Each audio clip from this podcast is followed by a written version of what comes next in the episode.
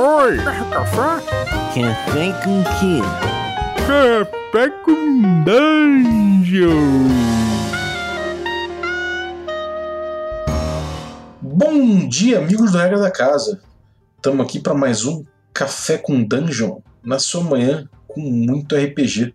Meu nome é Rafael Balbi e hoje eu estou bebendo aqui um, um cafezinho especial, uma colheita dos Anurians. E tá delicioso aqui. A gente vai falar de Birthright, um, um, jogo, um cenário de AD&D segunda edição aí, que é bem fora da caixa, como a gente estava conversando aqui antes, e que é baseado em intriga política, então e linhagens também e tudo mais, e bastante questão de, enfim, tem muitas questões aí esse, esse cenário, a gente vai abordar elas. E, bom, para falar delas, a gente está aqui com o Tomate, mais uma vez, participando do Café com Dungeon. Mas antes de chamar ele, eu vou lembrar que você pode se tornar um assinante do Café com Dungeon a partir de cinco reais. Não são nada, cinco reais é um cafezinho. E a partir desse, dessa quantia você já pode se tornar um, um membro do nosso grupo de Telegram, onde tem muita conversa maneira sobre RPG, um lugar legal. E além disso, você participa de sorteios com material de nossos clientes, dos nossos parceiros, e também recebe conteúdo extra aqui do Café com Dungeon. Então, picpay.me barra Café com Dungeon torne-se um assinante.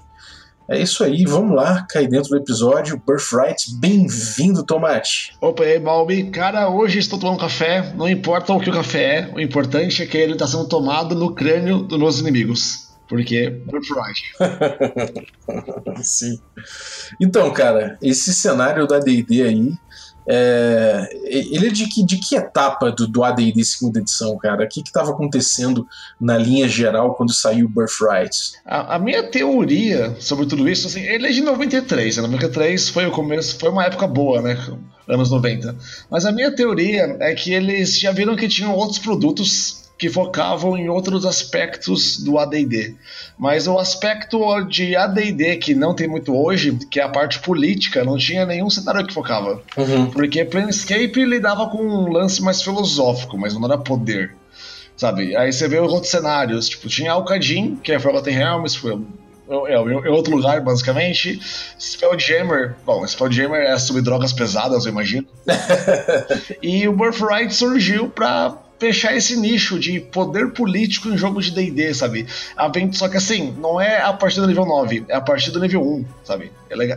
Uhum. Então a proposta dele é bem diferente. É, ele propõe um jogo que realmente, como você falou, o D&D de forma geral até esse momento, ele propunha isso só lá pra frente, né? Quando todo mundo assentava, construía seus reinos, e aí você podia ter algum tipo de intriga política e tudo mais. Só que o Birthright ele detalha, de certa forma, linhagens, né? Ele detalha territórios, ele de detalha inclusive poderes dos, ligados ao sangue de cada linhagem, né?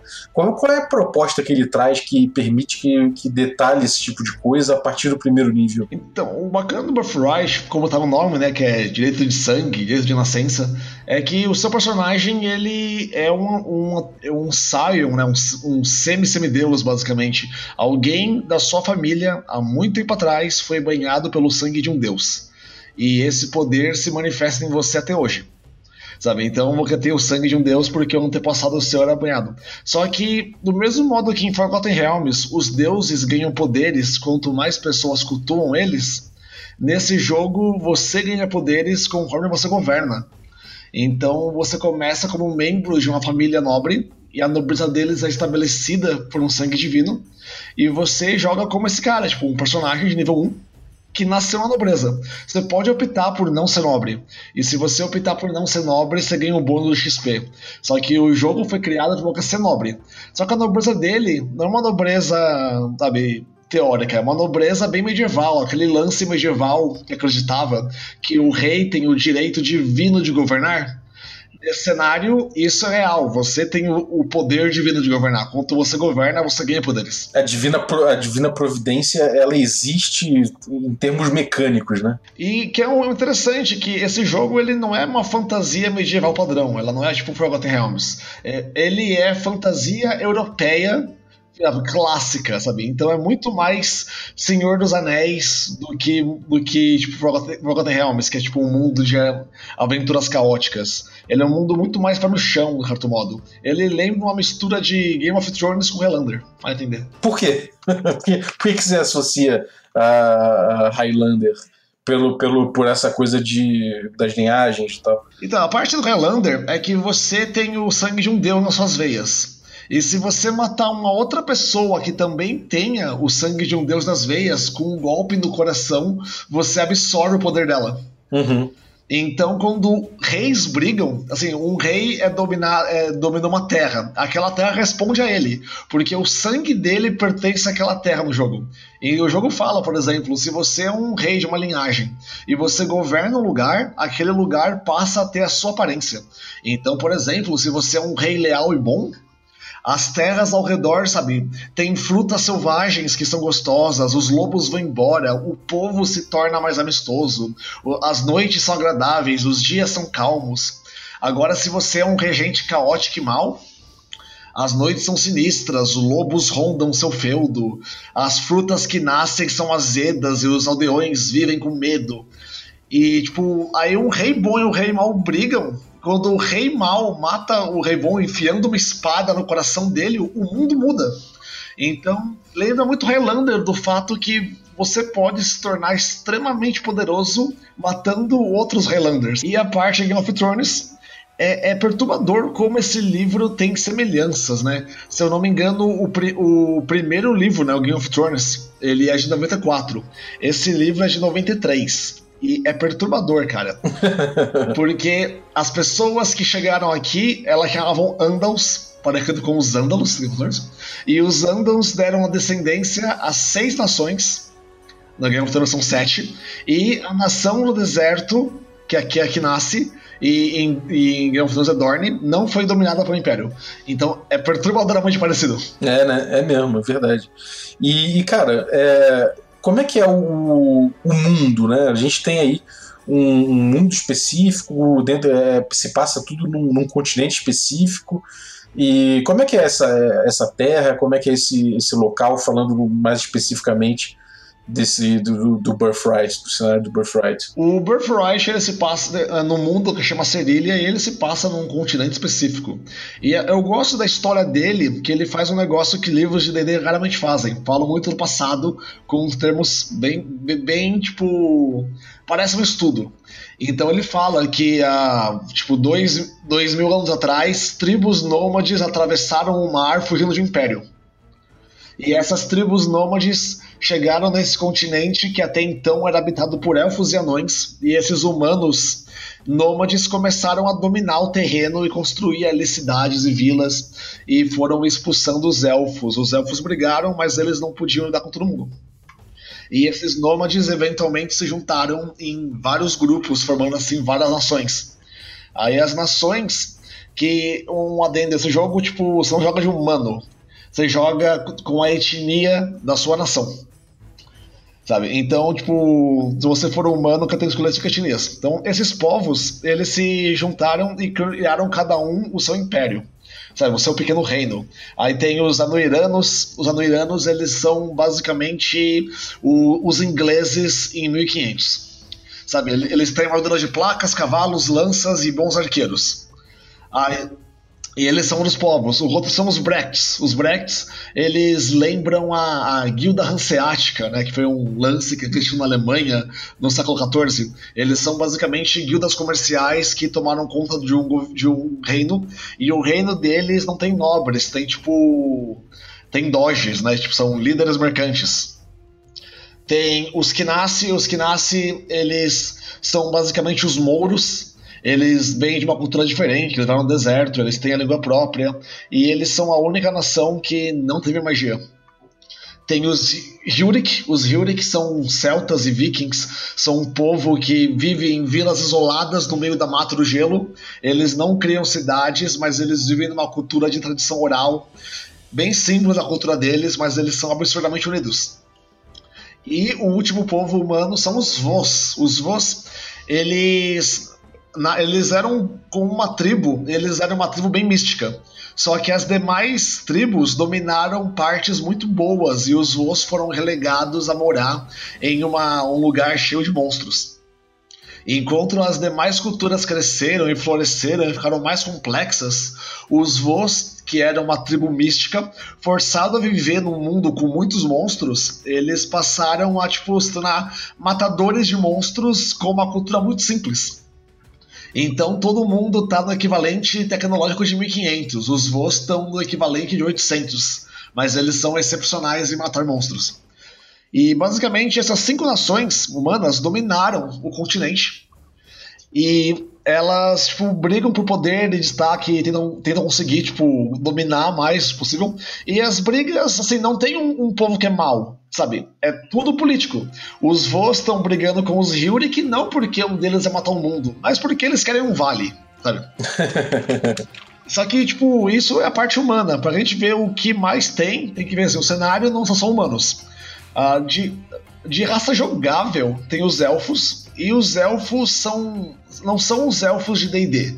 Os elfos de DD são, tipo, distantes, arrogantes, sabe? Tem aquele lance da superioridade élfica. Os elfos de Cerília, eles são tipo fadas.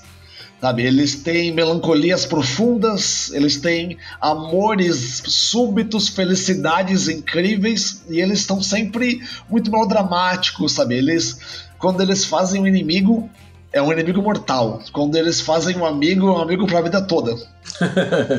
e, o, e eles, sabe, eles não são aquele negócio, tipo, legalzinho. Tipo, eles têm uma tradição que chama a caçada dos elfos. Que os elfos acreditam que eles têm o direito de matar qualquer humano que entre na floresta. Sabe? Então os elfos são bem brutais nesse jogo. Eles são caçadores selvagens, movidos a emoções absurdas, e é, alguns odeiam humanos e os outros não ligam muito. E a outra raça são os anões. Os anões, eles não são rabugentos, eles são legais, eles são simpáticos e cordiais. Só que os anões, eles têm um problema, eles têm que manter os orogs embaixo da terra. Então os anões meio que não ligam para nada no mundo a não ser deixar os orogs embaixo da terra. e, então os humanos vêm com os anões falar de guerras, intrigas, os anões falam: "Ó, oh, muito obrigado, mas não". Então os anões eles são guardiões das montanhas. E tem os halflings. E os halflings nesse jogo, eles não chamam halflings porque eles são baixinhos, embora eles sejam. Eles chamam Halflings porque eles pertencem a dois mundos, sabe? Metade em cada mundo. O mundo de Serilha, ele não tem os planos de um mundo normal de D&D, sabe? Ele não se liga à roda dos planos, nem ao Space de Spelljammer.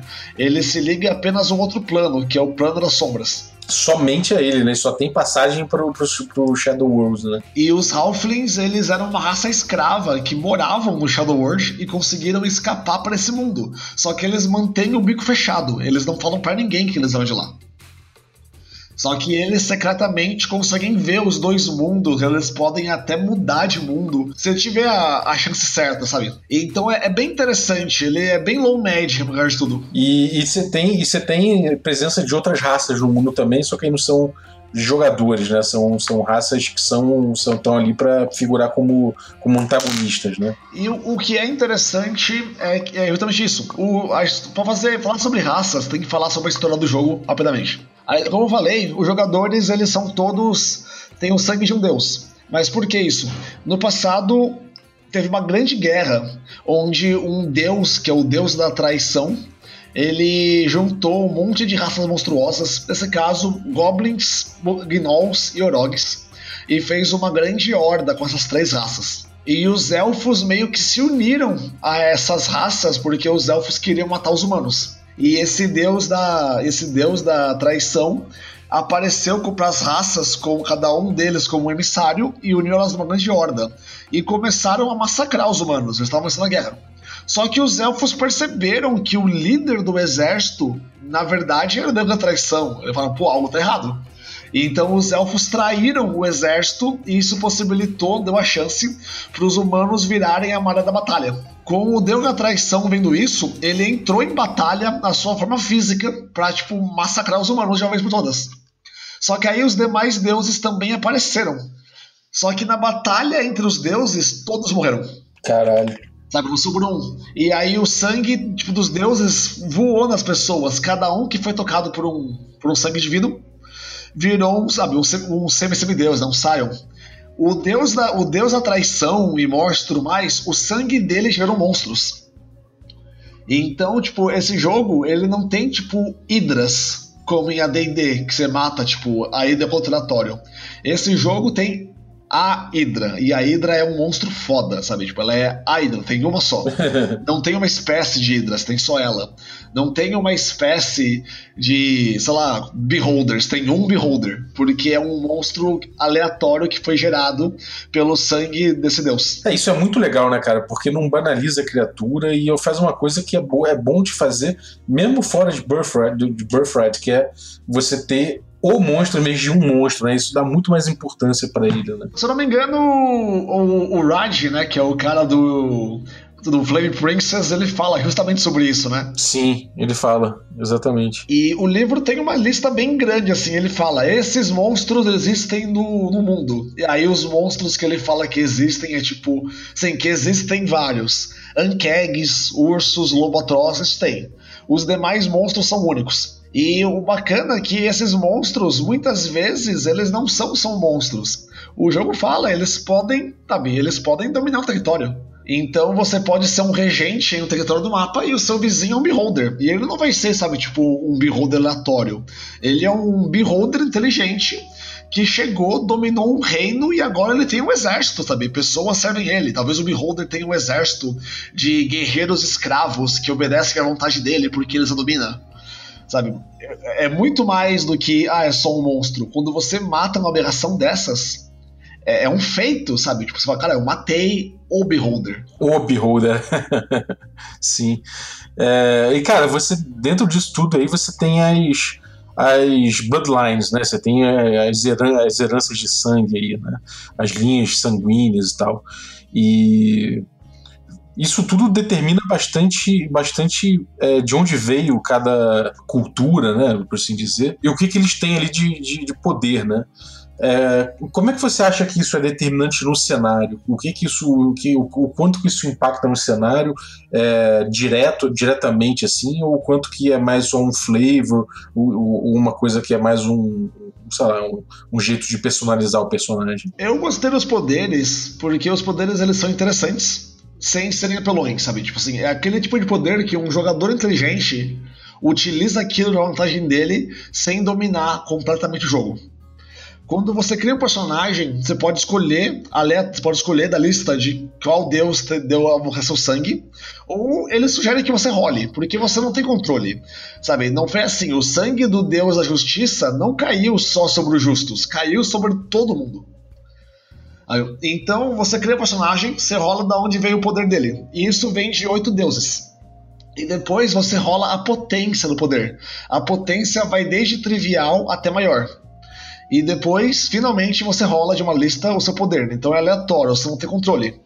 Os poderes menores é basicamente flavor. Sabe, tipo, você tem o Deus do Fogo, você tem uma resistência a chamas normais, mas não maiores que uma fogueira sabe? Então você não se queima tomando banho quente, é negócio simples. Ou você tem um, um olho que arde como chamas. Os poderes menores, eles te dão uma vantagem. Por exemplo, tem o poder do Deus da Guerra, que basicamente define que você tem proficiência com todas as armas. Sabe? Então você pode usar qualquer arma de qualquer classe. Tipo, é um bônus menor. Os poderes maiores, eles são interessantes que eles te dão poderes únicos, mas que não quebram o jogo. Por exemplo, tem um poder maior do Deus do Comércio que você pode se teleportar para qualquer lugar que você já tenha ido uma vez por semana. Mas você só pode fazer isso se você tiver, tipo, em uma estrada, porque é o Deus do Comércio. Se fosse o Deus das Chamas, você pode se teleportar de uma lareira a outra, por exemplo. E por aqueles poderes serem aleatórios e geralmente tem um uso menor, é aquele negócio, ele marca o seu personagem, mas você não domina o jogo, você não domina o jogo. Tem alguns poderes que são tipo ligados apenas ao narrador, que não tem nenhuma vantagem tipo mecânica. Tem um que você tem a memória de todos os seus antepassados. Uhum, isso é muito legal. Então não, não, não fala, não tem, não tem dado, sabe? O narrador usa aquilo. E, e, você sente que você tem um poder interessante, sabe? Mesmo você nível 1, seu poder é bacana se você rolar bem. Isso é bem maneiro, porque ele, ele, não, ele não promove um, um, power play, né? Como muito, muito cenário diferentão faz, né? E ele propõe mudança em, em várias classes, né, cara? E tem classe nova, né? Na, na, verdade, não tem bem classe nova. Ele mantém as antigas e dá uma, um chan nelas para ficar mais de acordo com a. Sabe, com o que eles esperam. Não tem um trader, uma coisa assim? Não, o trader é o Ladino. Ah, é o Ladino que é o trader. O Ladino. Assim, que cada personagem. Ladrão, né? É, é a DD. Cada personagem pode ter um tipo de domínio. Um mago, ele pode dominar Source, que é a fonte.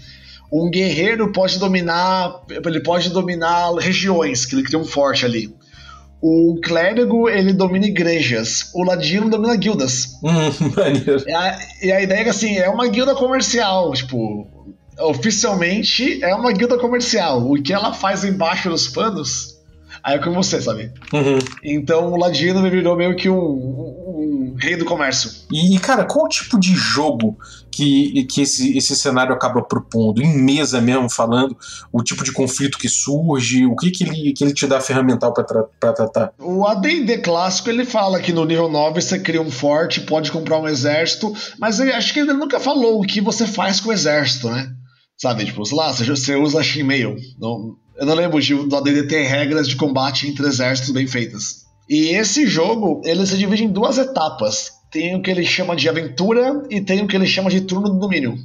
O turno do domínio, ele parece um wargame.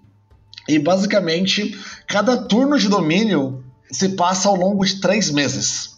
E então, no turno de domínio, você faz coisas tipo entre aventuras. Essas coisas você dando assim, ah, eu vou cobrar e, e funciona assim, são duas etapas. Primeira etapa, você rola encontro aleatório. E aí cai lá, né? Nesse reino aconteceu que nesse mês teve uma colheita boa. Aí você computa lá, você ganhou comida, você ganhou dinheiro. E aí você define qual, qual vai ser a ação. A, a ação. A ação 1 é eu vou cobrar impostos. Aí você cobra impostos. E aí os demais jogadores, sabe, fazem ações. E esse, esse, jogo é como se fosse um jogo político, porque cada jogador tem seu turno e cada jogador define o que vai fazer, sabe? Então o líder do reino define que vai cobrar impostos, o ladino, que é o da, de uma guilda, ele define que ele vai gerar dinheiro, o guerreiro define que ele vai fazer uma incursão a terras inimigas e o clérigo vai agitar o reino inimigo para que as pessoas de lá se convertam à religião dele. Aí, esse é o turno 1. Aí depois vai o turno 2 e turno 3, sabe? Cada turno de domínio tem três turnos. E tem uma lista grande de coisas que você pode fazer. Só que o jogo fala, o jogo não é para você jogar só nisso. Isso é pra, é passar o tempo. Sabe? E aí, a hora ou outra, acontece uma aventura que os, os líderes têm que pôr a mão na massa. E aí você vai e joga como se fosse um DD normal. Então tem dois, dois escopos de jogo. E nesse escopo de jogo de domínio, tem regras bem maneiras para você levantar tropas e combate. O combate é um wargame completo. Sabe? Então é, é um jogo político desde o nível 1, onde você começa como regente e você pode ser um cara extremamente bom em governar reinos, são reinos gigantescos, e ser nível 1. Aquele negócio, você não construiu o reino na espada. Seu pai fez isso. Você herdou ele. Irado. E, cara, é, imagino que por ser um jogo político com reinos e tropas e não sei o que, você tenha uma, uma facilidade de encarar combate em massa, né? exato, ele é bem simples, tem, tem dois modos. Tem um que ele chama de escaramuça. A escaramuça é basicamente aquele combate que os jogadores estão no meio e vai, o, tá o, o rei e seus companheiros e mais 20 cavaleiros. E aí eles são atacados contra por 40 gnolls. Aí como resolver isso? O jogo fala que a melhor opção é o rei, que é um guerreiro nível 6, e seus amigos avançam e eles lutam contra a vanguarda Gnoll, que são, vai, digamos, 15 Gnolls. E isso é um combate de AD&D normal, sabe? Como, como qualquer outro jogo. Mas e para você pegar os 20 cavaleiros contra os, o resto dos gnolls? Aí ele te dá uma fórmula onde você vê quanto cada unidade causa de dano e você compara. E é bem rápido, tipo, é, mas esse é para escaramuças. Agora sim, o rei tá andando por aí com 6 mil soldados e ele vai lutar contra o reino vizinho que tem 10 mil soldados. E aí tem regras próprias para um wargame que em vez de usar miniatura, usa cartas. Aí tem um grid no mapa, 9x9, e você pode mover as peças. E tem umas regras relativamente simples que não são tão não são complexas porque o objetivo do jogo não é ser um wargame mas tem uma complexidade agradável, assim, tipo, eu diria que é um pouco mais simples que a D&D padrão. E você tem controle, sabe, tipo, uh, os cavaleiros avançam até aqui e atacam os arqueiros, os caras flanqueiam. Se você tiver um personagem o personagem estiver lutando ao lado de uma carta, aquela carta, aquela carta ganha um bônus no dano, para simbolizar que o, o está ali. E tem um lance que chama magia de batalha que, por exemplo, tem acho que seis magias de batalha no jogo. É cada magia de batalha, elas representam tipo um mago fazendo magias que modificam toda a batalha. Então, se um mago tiver a magia padrão hipnótico ou terreno ilusório ou entangle ou o que for, lá tem uma assim, magias. Ele pode usar magia de batalha e impedir movimento. Então ele é relativamente simples, mas dá um flavor bacana, sabe? Você pode resolver uma batalha de 40 mil pessoas em meia hora, de maneira que os personagens sintam que eles fizeram escolhas significativas. Pô, isso é interessante, né, cara? Ele, ele faz uma abstração bem boa em cima, então, de um, de um combate, mas não, é, não abstrai a ponto de você não se sentir é, com agência em cima daquele, daquele combate, né? Exato. Então, se, se, o cara quiser fazer tipo, uma manobra clássica do Hannibal, sabe, em Canai, que é recuar e encercar um, um, um, exército maior, ele pode, porque o, é, é, é muito é, o combate ele é bem focado em movimentação e aonde você está, sabe? Se você tá flanqueando ou não, é um jogo bem estratégico até mais simples. Uhum. E o que que tem de, de suplemento interessante? O que que você precisa comprar para jogar? E o que que é legal você pegar para enriquecer o teu jogo? Então, a, a box original dele vem três livros, né? Que primeiro é o Atlas, depois o livro de regras e depois Ruínas do Império que é meio que um livro cenário falando sobre os anuiranos, que são dos povos que tinham um império e esse império foi destruído. E isso é meio que o básico do jogo. Os suplementos tem um suplemento sobre cada uma das nações e fala sobre como, tipo, o livro básico fala como é cada nação, mas assim, é uma página para cada um é que os suplementos eles falam a fundo, sabe? Qual o tipo de roupa que eles usam, como é a cultura, como são os nomes, como eles lidam com casamento, como lidam com guerra, quais são as tropas. Então tem pelo menos oito suplementos, um para cada raça. E também tem um suplemento sobre monstros, falando sobre como pegar monstros de AD&D e tornar eles interessantes. Mas com o box básico você consegue jogar tranquilamente. E box básico mais o suplemento do povo que você quer jogar. Que embora o grupo possa ser tipo de cada um de uma raça da humana, você vai jogar em um local, né? E é que os suplementos falam também sobre o local onde mora cada povo, já que o mapa desse jogo ele é dividido em províncias, né? Então ele possibilita que você, tipo, de fato domine o mapa, caso queira. E é, e é muito bem feito, a cartografia é bem feita, o design do, do, do, do livro é bem feito, né, cara? Ah, o livro todo, ele. O fundo das páginas é pintado em aquarela, mostrando cenas dos lugares, e é legal que esse fundo varia de livro para livro. O livro básico, Aquarela de Fundo, é basicamente uns campos verdejantes que parecem Inglaterra, com castelinhos arruinados, pinheiros bonitos e riachos plácidos. O livro dos Kinassi, que é o povo do deserto, é cheio de dunas, palácios e minaretes, sabe? É bem específico. E todas, as ilustrações, elas são ilustrações feitas também em aquarela, bem únicas. Geralmente elas têm uma borda feita com lápis de cor que remete a uma iluminura medieval. O livro é bem bonito. O livro ele é dividido tipo, em duas colunas, como quase todos os livros de AD&D nessa época, se não me engano. Mas a apresentação dele é muito bonita. A cartografia dele é, é genial. Tipo, a cartografia dele tem mapas grandes E o livro ele parece que você tá vendo tipo um, um, algo medieval, sabe? Tipo, o, os mapas têm bordinhas com flores, sabe? Aquelas iluminaduras clássicas. Só faltou ter aquela, aquela iluminadura clássica de um, de um caracol com uma lança, que tem todo mundo no canto medieval. é verdade. Sim. E, cara, é, as, as comparações que o pessoal hoje em dia faz com, com Game of Thrones é, você vê no, no, gameplay, você vê alguma possibilidade de ser um jogo de AD&D mais de D&D de forma geral mais parecido com esse tipo de narrativa? Ou é só uma só algumas coincidências em termos de construção? Não, eu acho que, cara, esse é o jogo para jogar Game of Thrones. Ele, se você descartar o cenário e utilizar as regras, é, é, é perfeito, assim, é ideal. Porque assim como Game of Thrones, ele tem tudo. Ele tem a intriga política, ele tem exércitos, ele tem reinos, ele tem magias que afetam o mundo. Então tem a Melisandre criando um bebê de sombra maligno. Nesse jogo tem magias que afetam o mundo que chama True Magic. Que, que é daquele jeito. E, por exemplo, você fala, ah, o jogo tem, tem mago. Então vai ser magia pra todo lado.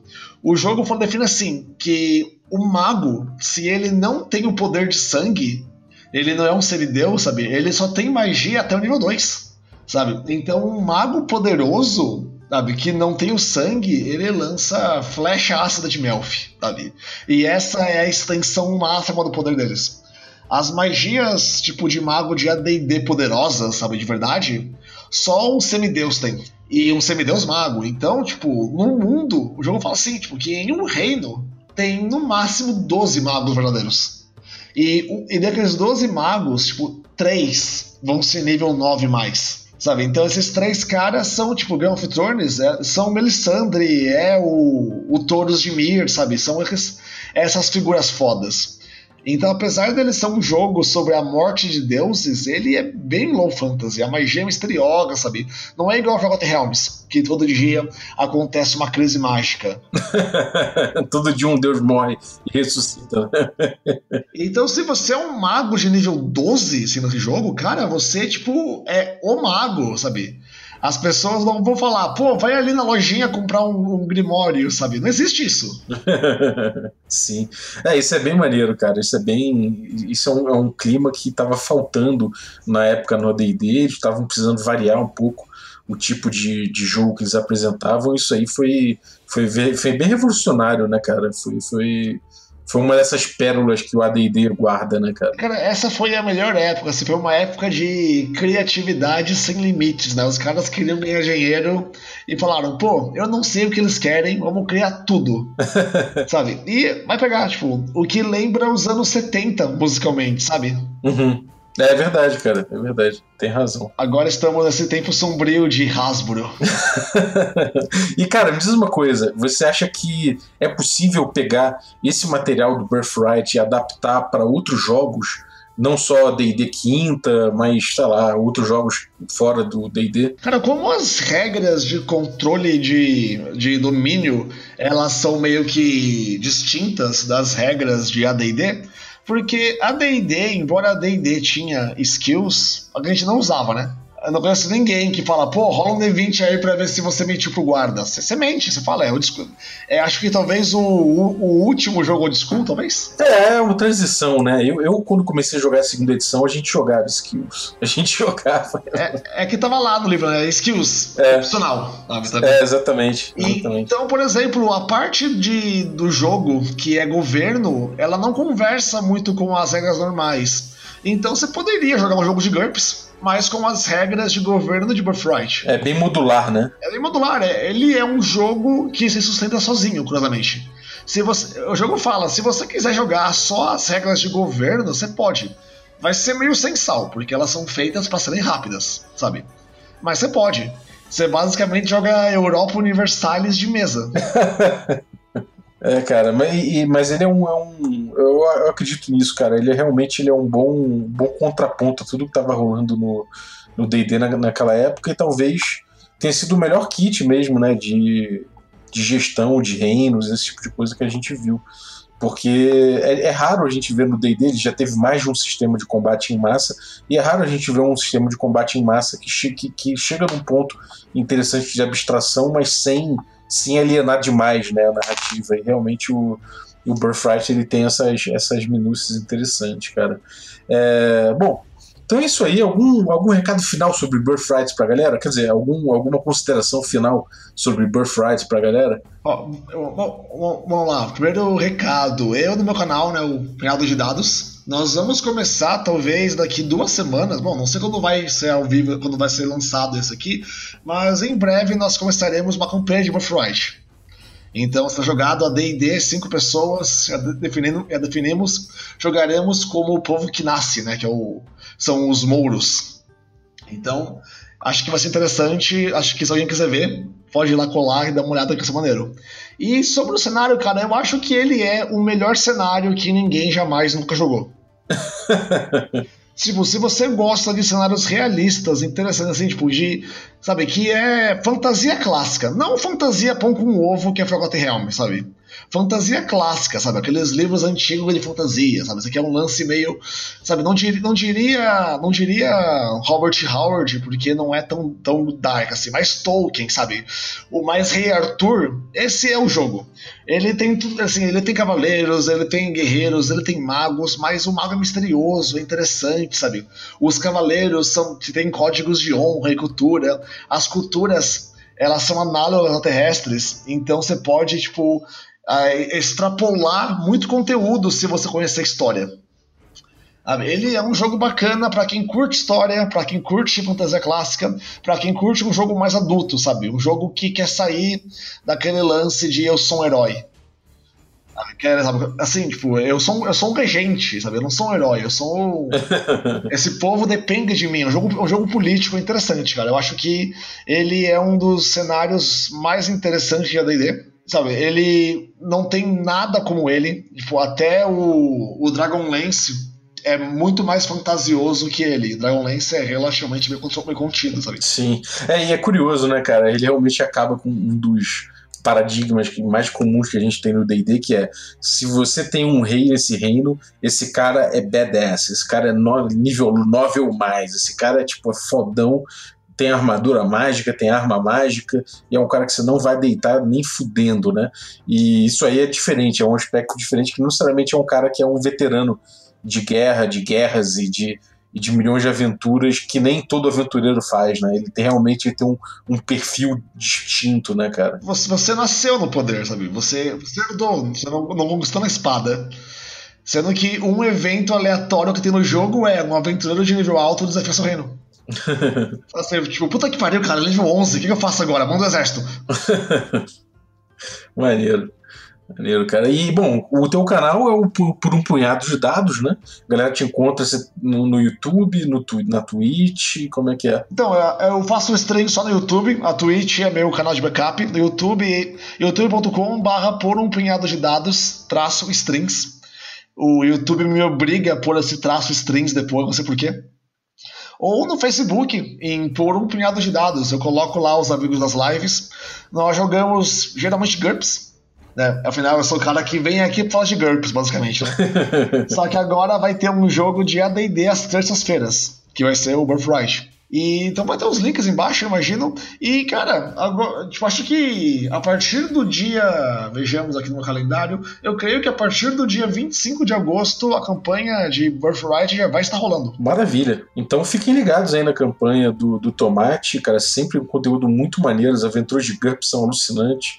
É aquela aventura que faz, faz diferença. O cara tá com, com um cinto de segurança, né? É, tá usando helicóptero com cinto de segurança, vê todo mundo se fudendo, mas o cara que tava de cinto sai intacto. Então é uma campanha de, são, são campanhas detalhistas, o Tomate é um cara que, que tem esse, tem esse perfil assim, é muito maneiro ver a aventura do, do, do, Tomate, então acompanhe Birthright que com certeza vai ser maneiro, cara. E, bom, queria agradecer, Tomate, obrigado aí pela tua presença mais uma vez trazendo um conteúdo maneiro dessa vez não GURPS, mas pô, sempre bem-vindo de falar de GURPS e de outras coisas também. E tamo junto. No mais, eu queria agradecer você que ficou ouvindo a gente aí até agora e também os nossos assinantes que tornam essa aventura possível. Os nossos café expresso, nossos café com creme e os café gourmet, que são o Beratão Augusto Lima, Ricardo Mate, Adriel Lucas, Rafael Cruz, Abílio Júnior, Rei Galvão, Franciolégia Araújo, Rafael Caetano Mingorance, Xerxes Lins, Pedro Cocola, Erasmo Barros, Ulisses Pacheco, Daniel Melo, Matheus Hamilton de Souza, Patrícia Brito e Denis Lima. Galera, muitíssimo obrigado pelo apoio de vocês, um abraço e até a próxima.